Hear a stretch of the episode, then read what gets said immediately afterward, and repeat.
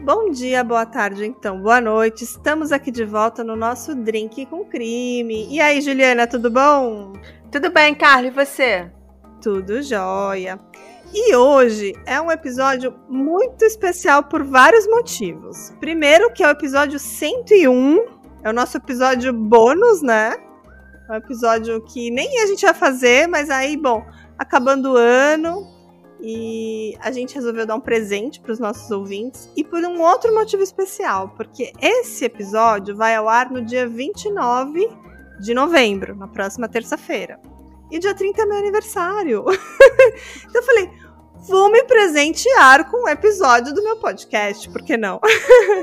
Uhum. E para comemorar, resolvi trazer para quem esse podcast é feito, que são os nossos ouvintes. Então, resolvi trazer a nossa apoiadora, a nossa querida Juliana, que ela vem diretamente de Goiás para o nosso Drink com Crime. Tudo bom, Ju? Isso aí, tudo bom, Carla? Parabéns! Ei, Eu sabia que esse era um presente de aniversário antecipado. Parabéns! Muito pois feliz é. de estar aqui com você e com a Ju, minha xará. Isso aí, nem eu sabia que era presente. Parabéns, Carla. Pois é. Muitas surpresas hoje. E a Juliana, ela é ginecologista. Fala pra gente do seu trabalho, fala de você, abre o seu coração. Mas eu moro aqui em Goiânia, sou do interior de Goiás. Então, meninas, eu sou muito fã de True Crime. Uhum. Conheci vocês numa. Você ainda, cara, você era uhum. sozinha na época. Sim. Essas entre-safras dos meus outros podcasts favoritos. Agora o Drink tá lá no meio do pódio.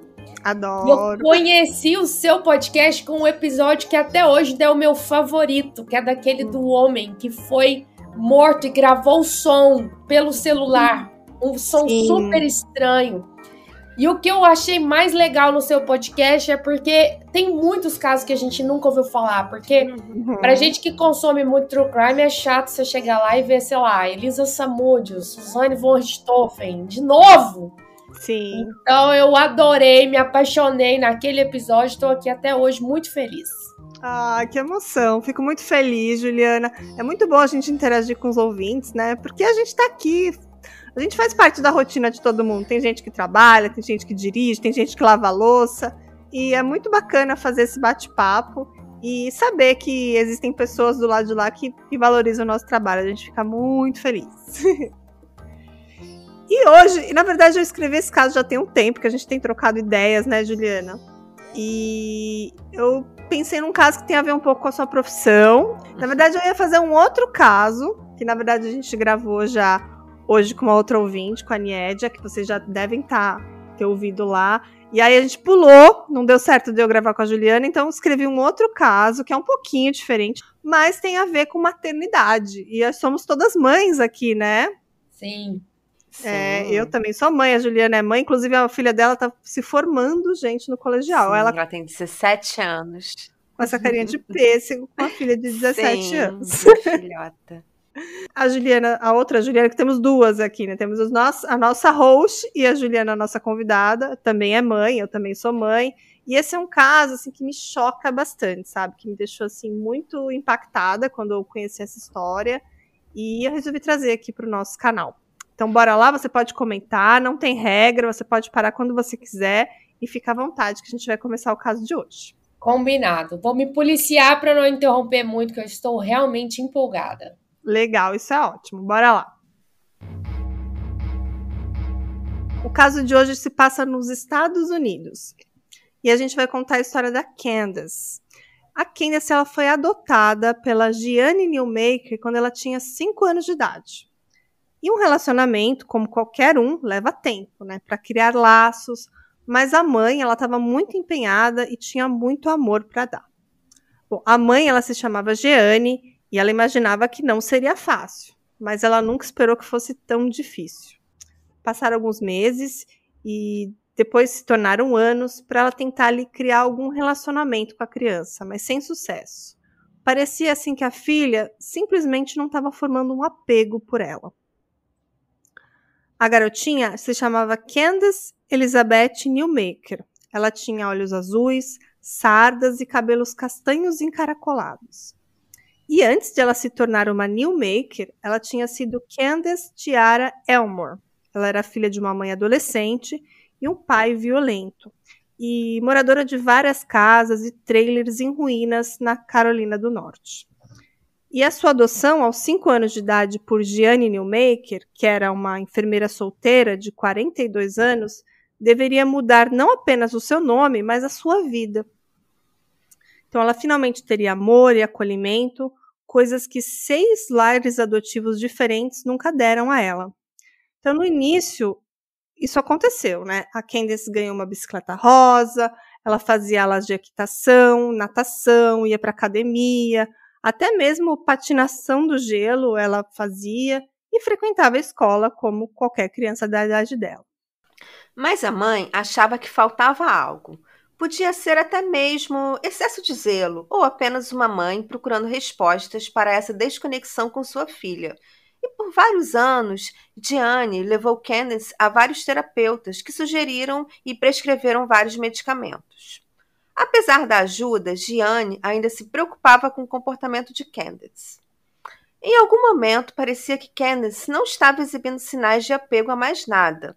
Não era algo apenas direcionado à mãe.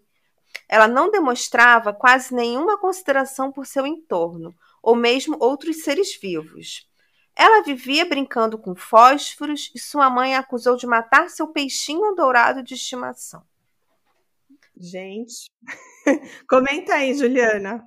Tem aquela tríade famosa do psicopata, do sociopata, Verdade. não é? Da criança. É, enurese noturna, que é xixi na cama, maus trata aos animais e uma tendência a ficar com fogo, piromania, né? Faltou xixi na cama, não, não falou é. nada disso. Por isso que é bom ter uma médica profissional aqui no nosso, no nossa cadeira não vai confiando não que esse conhecimento ele não vem Sim. da faculdade, esse é de outros podcasts de true crime. Ah, mas é especialista do mesmo jeito. Tá. em podcasts. Bom, a mãe dizia que ela sofria com problemas psicológicos, né? que a Candace, inclusive, começou um incêndio na própria casa, que ela tinha episódios de fúria Eita. e até mesmo que ela abusou sexualmente de duas crianças. Ela confidenciou a amigos que a Candace era incontrolável e agressiva. E depois, quando ela foi entrevistada num tribunal, ela disse: Eu via que ela estava se deteriorando diante dos meus olhos. Eu não estava preparada para o nível de disfunção que eu vi em Candace.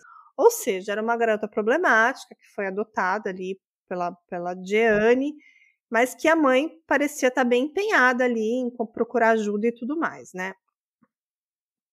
E ela disse que a Candace se tornou extremamente defensiva em casa, extremamente negativa, e que uma vez ela derrubou uma estante no chão, uma estante do chão ao teto que ela tinha, quebrando os cavalos de vidro que a Jane tinha, que ela colecionava, né? Mas ao contrário da mãe, os professores que se relacionavam com ela se lembram de uma criança bem diferente. Falaram que ela não era mal comportada. Mas a Gianni Newmaker sentia que a Candace precisava de ajuda e foi a médicos que receitaram drogas, que alteraram seu humor. Depois é, se voltou para uma terapia controversa, acreditando que a Candace sofria de transtorno de apego reativo parece que é um diagnóstico cada vez mais popular de comportamento extremo em crianças e também parece que é mais comum e afeta muitas crianças adotivas. Eu até pesquisei um pouco mais sobre isso, realmente é um, uma doença muito diagnosticada nessa atualidade, né? É esse transtorno de apego reativo. Bom, a Candice parecia uma criança que precisava de muita ajuda, né? Talvez os anos de abandono, ali aguardando a adoção, o seu passado incerto, a sua falta de conexão com as pessoas ao seu redor. Mas a mãe, a Jane, ela estava lá, presente, sempre buscando ajuda e oferecendo tratamento para sua filha. Mas assim, era um relacionamento de altos e baixos, né, entre mãe e filha. É, mas a mãe, a Giane, sempre dizia que a filha parecia distante, que não sentia apego, que o relacionamento entre elas assim não, não crescia, né? Não, não tinha assim um amadurecimento, não era uma coisa recíproca, né? E a Giane, ela ia atrás de diversos profissionais, mas ela não conseguia ver melhoras significativas. Então, no início do ano 2000, com Candace já com 10 anos de idade, Diane ouviu falar de algo que ela pensou que poderia finalmente ajudá-la.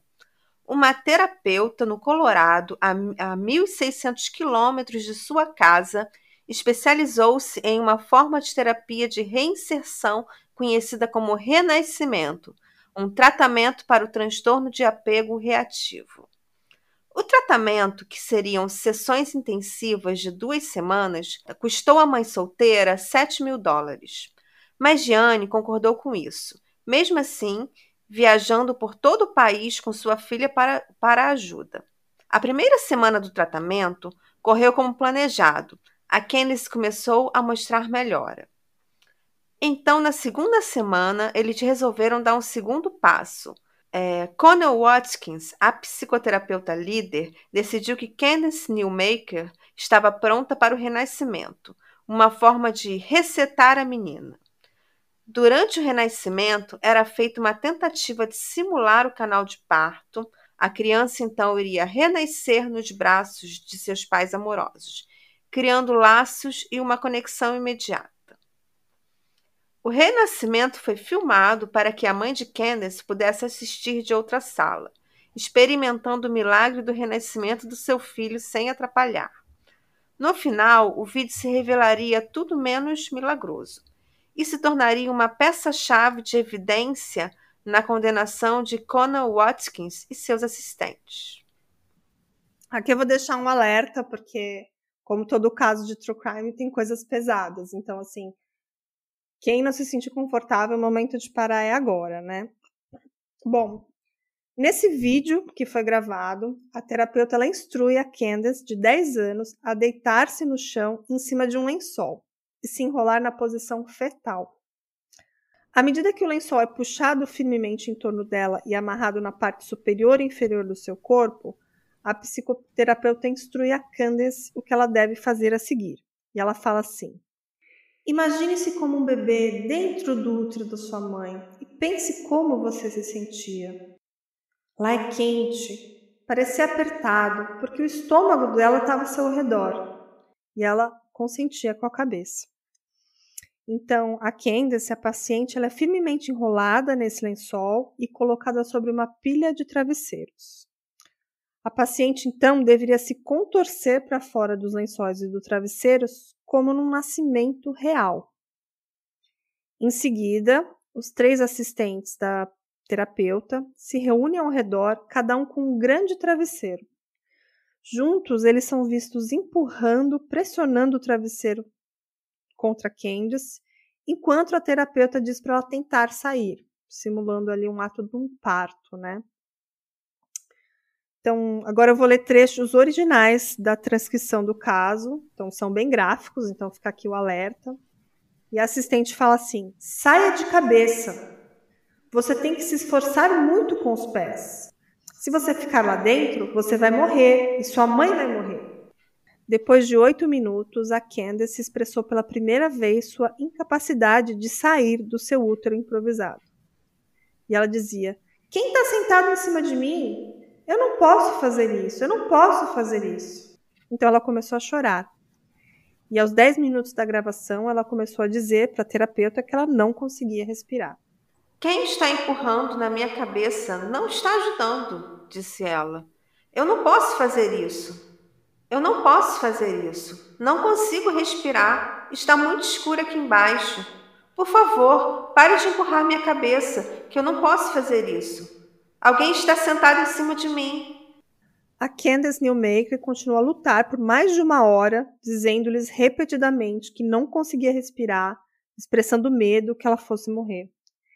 Em um ponto, o assistente diz a ela que, se era isso que ela queria fazer, então deveria fazê-lo.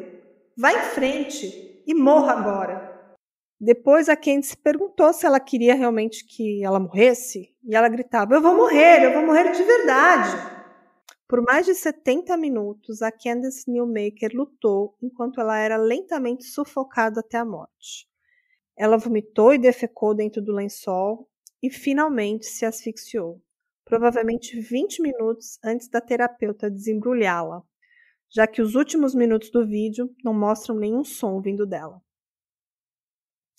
Assim que ela foi desembrulhada, sua mãe gritou e a terapeuta Connell Watkins tentou a ressuscitação, a CPR, né? RCP. E aí o vídeo termina.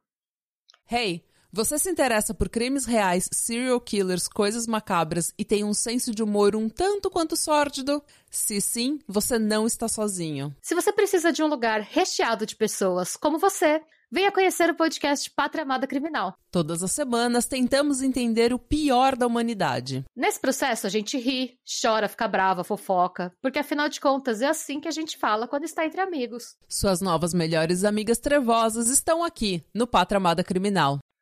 A Candace chegou a receber atendimento médico, ela passou uma noite em suporte de vida no hospital infantil, mas ela não resistiu.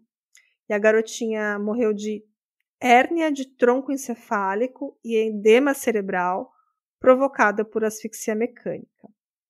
E no vídeo é possível ver 11 vezes ela dizendo aos adultos que ela iria morrer. A terapeuta Connie Watkins e seus assistentes foram acusados de abuso infantil imprudente, resultando em morte e condenados a 16 anos de prisão.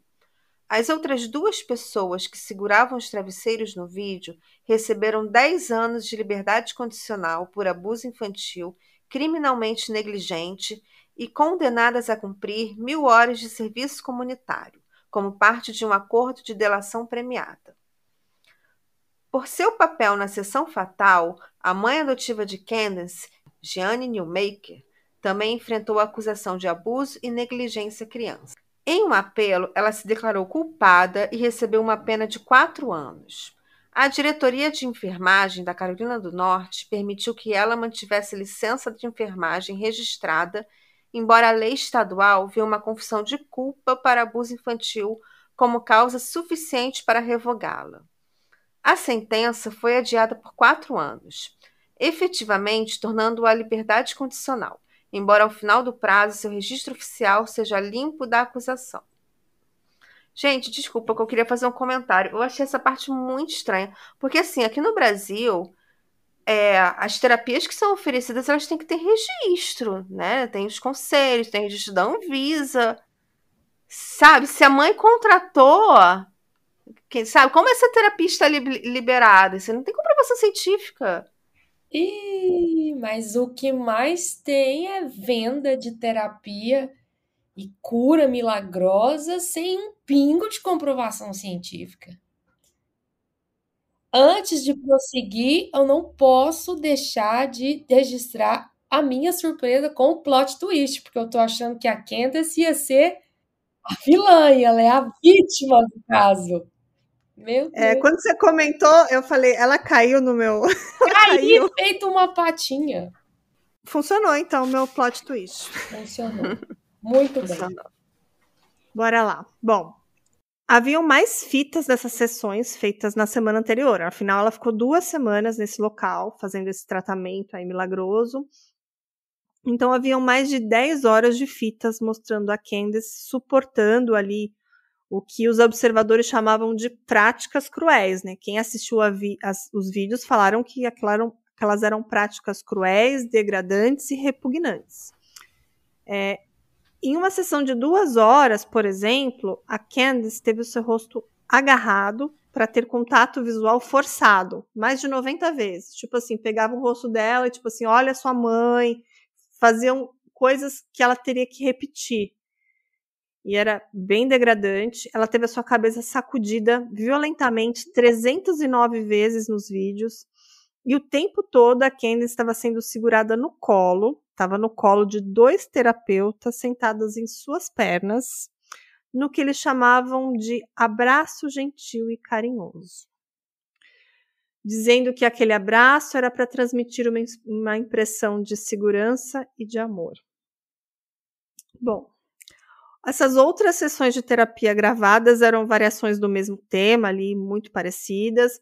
E um deles, a mãe dela, a Giane, que era uma pessoa um pouco obesa, deitou em cima dela por uma hora e 42 minutos e teve que lamber o rosto da menina por 21 vezes, que foi gravado em vídeo. Em outro, a Candace teve o seu precioso cabelo comprido cortado Em outros, ainda ela tinha que chutar com as pernas como uma tesoura até ficar exausta, simulando ali sair de um, de um par, de um, de um canal vaginal, coisas assim. Ela estava com quantos E- anos, Carla? Com 10 anos de idade, quando isso, Tá. aconteceu. Bom, e como resultado da morte da Candace Newmaker, uma lei foi criada ali no Colorado e também na Carolina do Norte, que proibia reconstituições perigosas de nascimento, e uma legislação semelhante também foi introduzida em outros estados, e a, a terapeuta que coordenava aquilo ali naquele momento foi colocada em liberdade condicional em 2008, né? E essa terapeuta que eu estou falando, a Connie Watkins, ela não era licenciada para esse tipo de atendimento. A única terapeuta licenciada na sala naquele dia era a Julie Lynn Ponder. Ela também estava lá no local, mas ela não era quem coordenava. Quem coordenava era a Connell, que não tinha licença para esse tipo de atendimento. E a Julie, que era a única licenciada na sala naquele dia, ela tinha recebido o seu diploma apenas 10 meses antes desse ocorrido. E claro, essa licença foi revogada logo depois da sua condenação. E durante o julgamento, que durou três semanas, as pessoas ali presentes no júri assistiram ao vídeo de 70 minutos ali da sessão de terapia de renascimento. Bom, e durante os ali presentes tiveram que assistir. É, na verdade, eles assistiram duas vezes o vídeo de 70 minutos daquela sessão de terapia de renascimento. E os jurados deliberaram cerca de cinco horas para considerar as duas principais terapeutas culpadas de imprudência, abuso infantil, resultado em morte, e as duas terapeutas que foram julgadas e culpadas ficaram imóveis enquanto a juíza, a Jane Tidball, lia o veredito, mas elas começaram a chorar quando elas foram algemadas. É um caso triste, né? Um caso que é, a Jane também foi um pouco negligente como mãe, né? Ela foi atrás de tratamentos, atrás de, de curas. Eu não sei até que ponto ela tava assim, com aquela síndrome, como é que chama, gente? Eu sei o que você está falando, é a mãe que sempre vê problema no filho, né? Problema de saúde que o filho não tem, mas eu não- lembro o nome também. Por, by proxy que chama, como é que chama? Munchausen. Munchausen. Eu não sei até que ponto a Isso. mãe tinha Munchausen, que ela achava tantos problemas nessa filha, porque os Não, não? mas Munchausen é quando a pessoa inventa problemas Uhum. Para ser o foco de atenção. Aí essa por procuração, que é que você Ah, está falando, a by proxy, é quando, igual a, a mãe da Gypsy Ah, Rose, sim. inventava É. coisas nela para ser. Eu Uhum. tive um pouco de empatia com essa mãe. Aham. Por ela ser da área de saúde, ela era Sim. enfermeira, ela procurou um tratamento que aparentemente não tem nada de sólido, de sedimentado. Eu acho que ela devia estar em um estado de desespero muito grande. Cinco anos já com essa criança, Uhum. ela sendo ameaçada de suspeita de incendiar a casa. Uhum. Talvez a mãe já tivesse falado essa coisa que a gente levantou aqui, de que a filha pudesse ser uma psicopata. Sim, Acho que ela estava topando qualquer negócio, sim. sabe? Infelizmente, eu acho que ela é vítima também, Uhum. porque eu não sei se ela tivesse algum tipo de má intenção com a filha dela, ela gastaria tanto dinheiro, atravessaria o país, 1.600 quilômetros. É. Acho que ó, o órgão, tipo o Corém lá, regulador, também foi indulgente com ela, que permitiu que ela mantivesse a licença, né? Uhum. Acho que quem deve ter acompanhado o caso deve ter sentido assim também, que Uhum. essa mãe foi mais vítima do que algoz. Sim. Agora, em relação ao tratamento, eu prefiro não comentar, É. né? Que, meu Deus. Muita brutalidade. Viagem Você não conhece esse caso, né? Juliana? Não. Nem você. É, eu- Não. é um caso, assim, bem emblemático lá nos Estados Unidos, porque na época, claro, causou uma comoção, porque imagina, uma criança morre numa reencenação de nascimento, numa terapia alternativa, numa coisa, assim, até de certa forma meio mística, né? Sei lá. E, e sabe o que, que é mais interessante? Que horror, né? Morbidamente interessante. Essa criança deu sinais de sofrimento fetal no nascimento. É. Né? Um sinal clássico, é a perda do tônus e a eliminação de mecônio. Quem nunca ouviu falar? Fala, Sim. nossa, o neném passou da hora de nascer, fez cocô. Sim, essa criança de 10 anos também, né? é uma Meu loucura. Deus, foi bem representado um parto horrível. É horrível.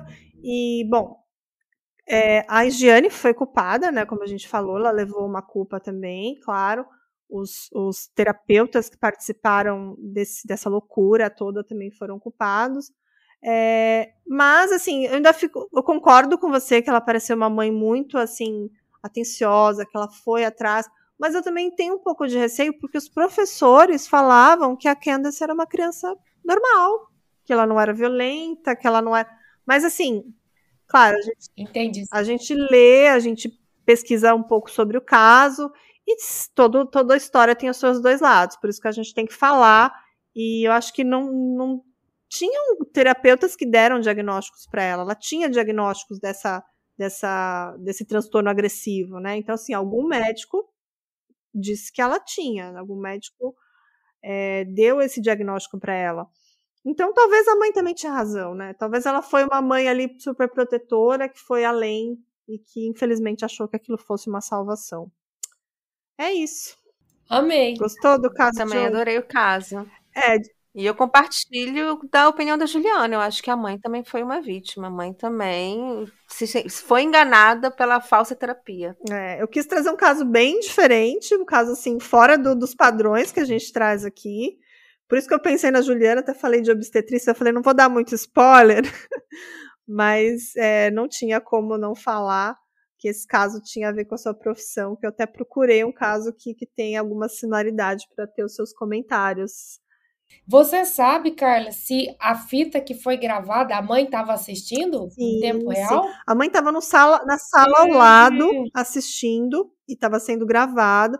Tanto que no momento que ela recebe a ressuscitação, a mãe, claro, desesperada, vai até o local. Então ela estava lá presente, assim, o que é mais triste. Ah, então tem razão dela ter recebido alguma condenação mesmo, É. né? Porque Que ela poderia ter parado, né? Ela ela poderia ter. presenciou, né, Ju? É, imagina ela- se fosse com alguma filha nossa fazendo uma coisa Sim. dessa, você deixa, por mais que não Sim. é. É, Em algum momento ali ela deveria ter parado. Ela deveria ter Claro. falado: não, para agora, tira minha filha daí. Vamos fazer uma cesárea agora, né? Sim. Difícil. Chama o anestesista, é isso aí. Aliás, a Juliana tem uns conteúdos muito legais na rede social dela, se ela quiser falar. Inclusive, você falou do Dom Pedro. Conta aí pra gente, os nossos ouvintes, que é muito interessante. Ah, não, foi do, foi do pior parto da história do Brasil, não foi? Do parto da princesa Vamos contar? Vamos aproveitar o gancho? Vamos aproveitar. Nossa, vou amar fazer esse mexer, eu amo essa história. Conta. Ju, sabe a princesa Isabel, a, a, a, a- da abolição da escravatura? É, na minha área, ela é conhecida porque ela teve o pior parto da história do Brasil.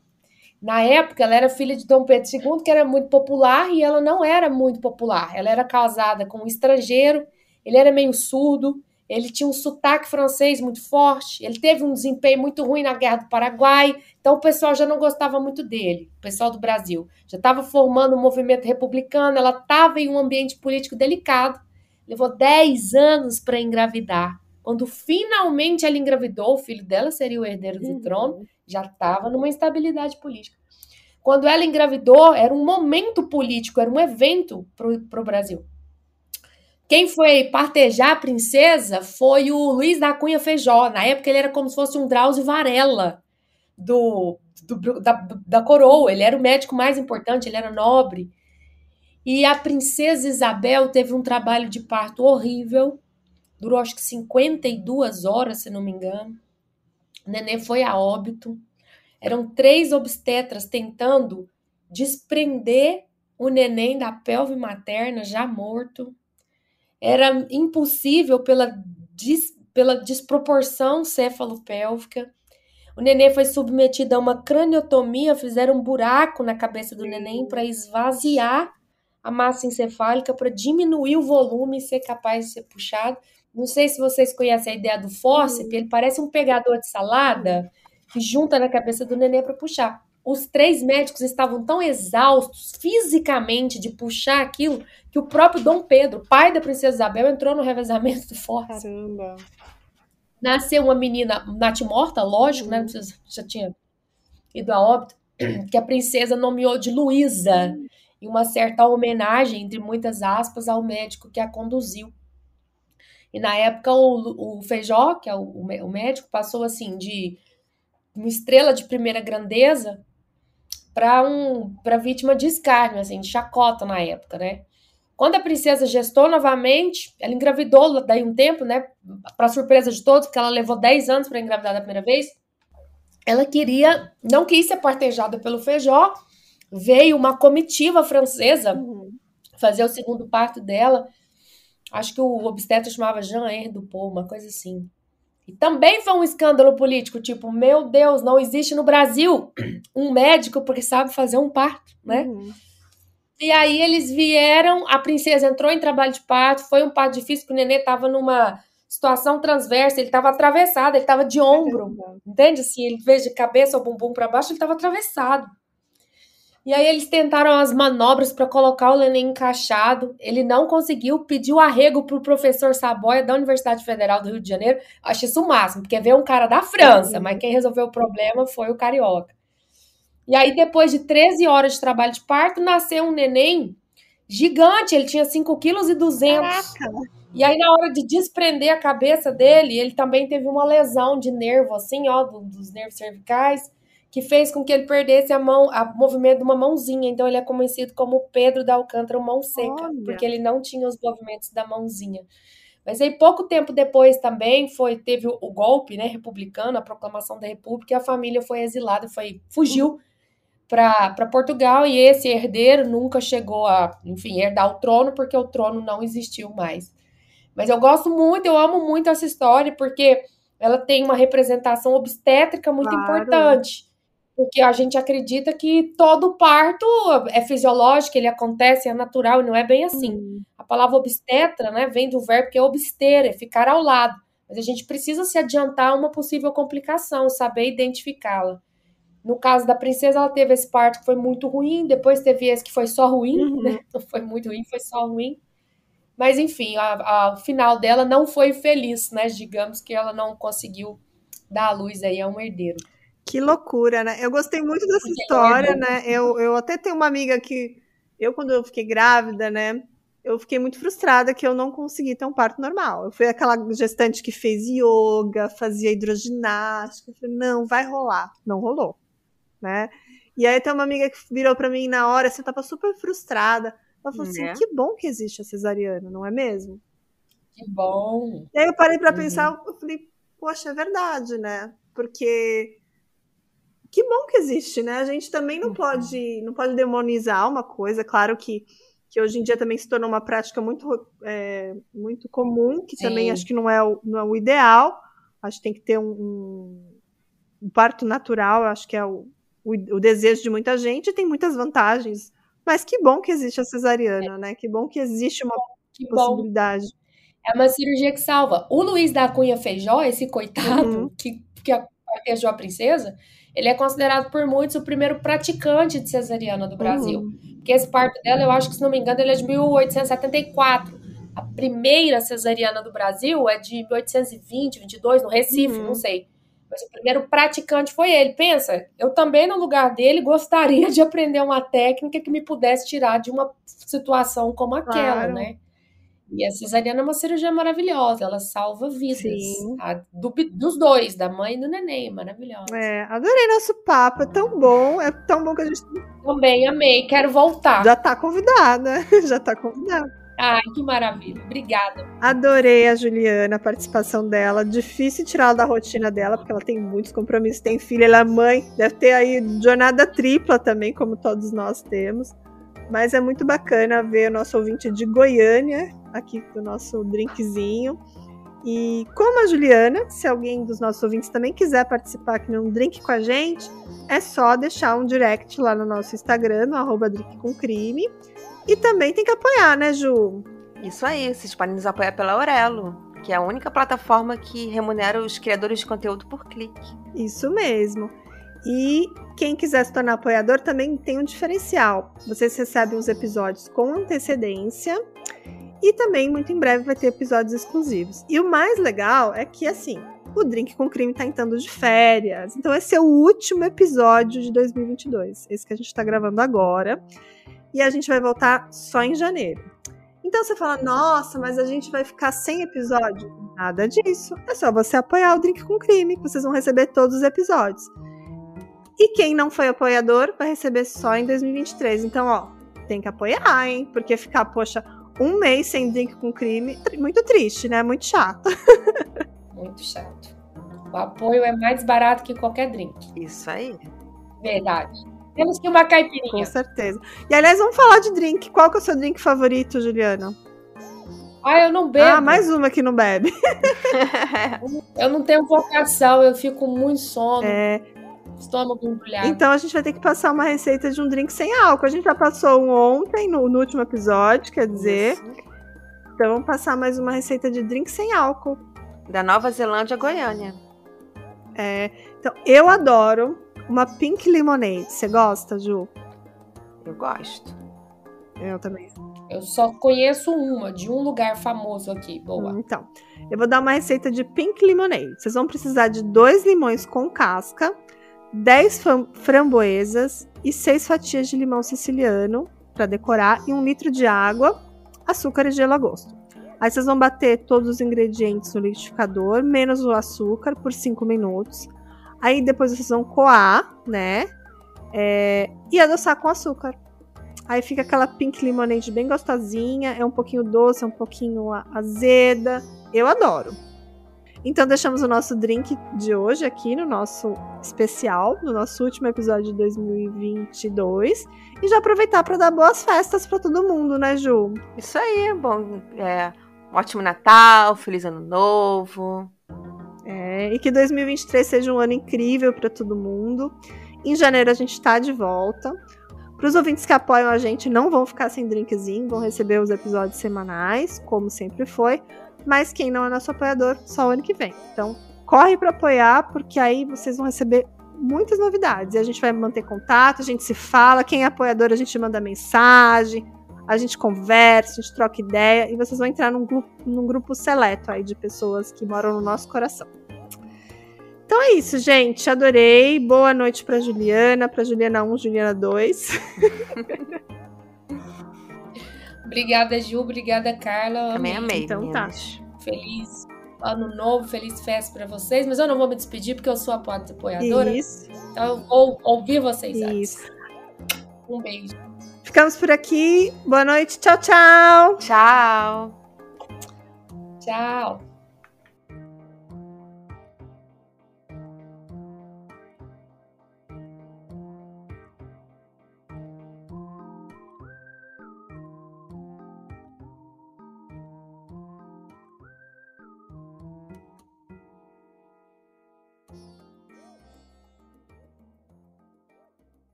Hey, você se interessa por crimes reais, serial killers, coisas macabras e tem um senso de humor um tanto quanto sórdido? Se sim, você não está sozinho. Se você precisa de um lugar recheado de pessoas como você, venha conhecer o podcast Pátria Amada Criminal. Todas as semanas tentamos entender o pior da humanidade. Nesse processo, a gente ri, chora, fica brava, fofoca, porque afinal de contas é assim que a gente fala quando está entre amigos. Suas novas melhores amigas trevosas estão aqui no Pátria Amada Criminal.